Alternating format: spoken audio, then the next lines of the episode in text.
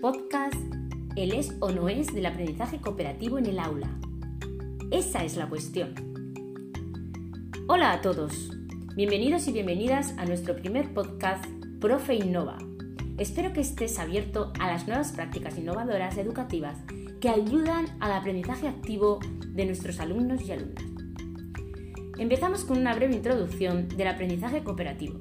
Para poder conocer esta metodología y poder llevarla a la práctica, debemos hacernos dos preguntas. ¿Qué es el aprendizaje cooperativo y qué no es el aprendizaje cooperativo? De esta manera, podremos hacernos una idea si esta herramienta didáctica puede ayudar a docentes y alumnos en el proceso de enseñanza-aprendizaje. Para empezar, ¿qué es el aprendizaje cooperativo? Tres ideas que nos pueden ayudar. Primera idea. El aprendizaje cooperativo es una forma de aprender entre iguales de manera activa, dándose así una interacción estimuladora. Cada uno de los miembros del grupo promueve el éxito de los demás. Por ejemplo, esto lo podemos comprobar cuando un alumno que ha comprendido un procedimiento o un concepto y le pedimos que lo explique a otros, estos se disponen mejor ante su igual y el alumno que explica a los otros el concepto busca mil maneras de ayudarles hasta conseguirlo. Esto hace que los miembros del grupo adquieran un compromiso personal unos con otros. Segunda idea, el aprendizaje cooperativo es trabajar juntos para alcanzar objetivos comunes. El aprendizaje cooperativo es una herramienta metodológica de grupos de alumnos que trabajan juntos buscando su propio aprendizaje y el de los demás. Por ejemplo, cuando planteas bien un trabajo con la metodología de aprendizaje cooperativo en el aula, los alumnos procuran buscar resultados que les beneficien a todos, no solo a uno mismo, sino a todo el equipo.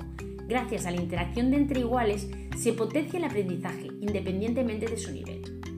Tercera idea, el aprendizaje cooperativo ayuda a asumir la responsabilidad individual y grupal en la búsqueda de los objetivos comunes. Cada miembro del grupo debe asumir su responsabilidad. Nadie puede aprovecharse del trabajo de otros. Cada uno debe cumplir con la tarea que le corresponde.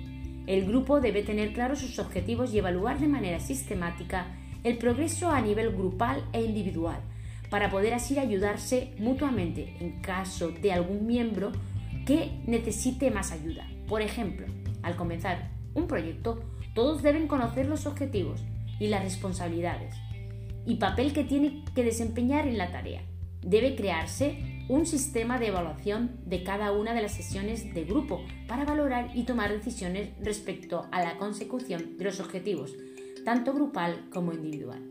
Muy bien, una vez conocemos qué es el aprendizaje cooperativo, es importante saber qué no es el aprendizaje cooperativo.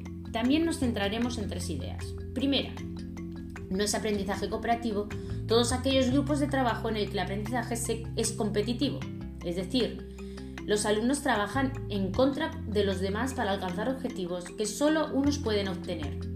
Si los alumnos creen que van a ser evaluados por su rendimiento individual, se verán entre ellos como rivales. Por ejemplo, un profesor hace grupos de clase para realizar un proyecto y les plantea que la nota final dependerá del esfuerzo de cada uno, independientemente del trabajo de los demás. Estos entrarán en competición y se obstaculizarán unos a otros. Incluso pueden llegar a ocultar información e interrumpir el trabajo. Segunda idea. No es aprendizaje cooperativo los grupos en el que se busca un aprendizaje individualista, en los que los alumnos trabajan por su cuenta, totalmente desvinculados del trabajo de los demás. Trabajan juntos para aclarar ideas, pero no para la búsqueda conjunta de alcanzar objetivos comunes de aprendizaje.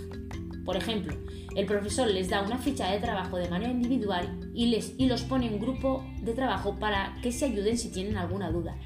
Al final se les recoge la ficha y se les evalúa de manera individual. Tercera idea, no es aprendizaje cooperativo, un grupo de aprendizaje tradicional. Por ejemplo, se les dice a los alumnos que trabajen juntos y tienen buena disposición, pero el trabajo que se les da está estructurado de tal manera que no requiere trabajar de manera conjunta. Los alumnos saben que serán evaluados de manera individual y no como grupo. Solo interactúan para repartirse la tarea, después quedan un día para juntar las partes y dar cohesión al trabajo. Todos tenemos experiencia de este tipo de aprendizaje, en el que hay alumnos que toman el mando y la responsabilidad de que salga el trabajo adelante y otros que son los parásitos que se aprovechan de los demás. En conclusión, hablaremos de aprendizaje cooperativo cuando el aprendizaje se convierte en el objetivo principal de todos los miembros del grupo y cada miembro del grupo asume la responsabilidad y hace responsables a los demás. Buscan el buen rendimiento de todos apoyándose siempre en la solidaridad de ayudar, compartir, explicar y alentarse, unos a otros. Esperemos que esta breve reflexión os haya servido para aclarar lo que es o no es el aprendizaje cooperativo. Gracias por escucharnos y sed felices y hasta pronto.